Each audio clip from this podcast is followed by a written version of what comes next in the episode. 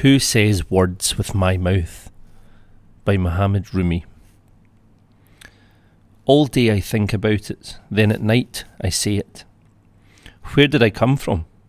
And what am I supposed to be doing? I have no idea. My soul is from elsewhere, I'm sure of that, and I intend to end up there. This drunkenness began in some other tavern. When I get back around to that place, I'll be completely sober. Meanwhile, I'm like a bird from another continent, sitting in this aviary. The day is coming when I fly off. But who is it now in my ear who hears my voice? Who says words with my mouth? Who looks out with my eyes?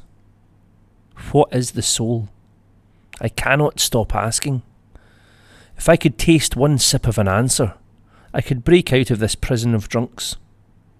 I didn't come here of my own accord, and I can't leave that way.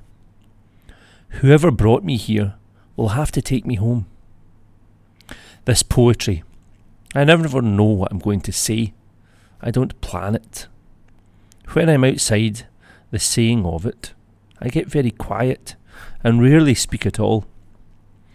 We have a huge barrel of wine, but no cups. That's fine with us.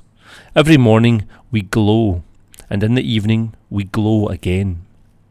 They say there's no future for us. They're right, which is fine with us.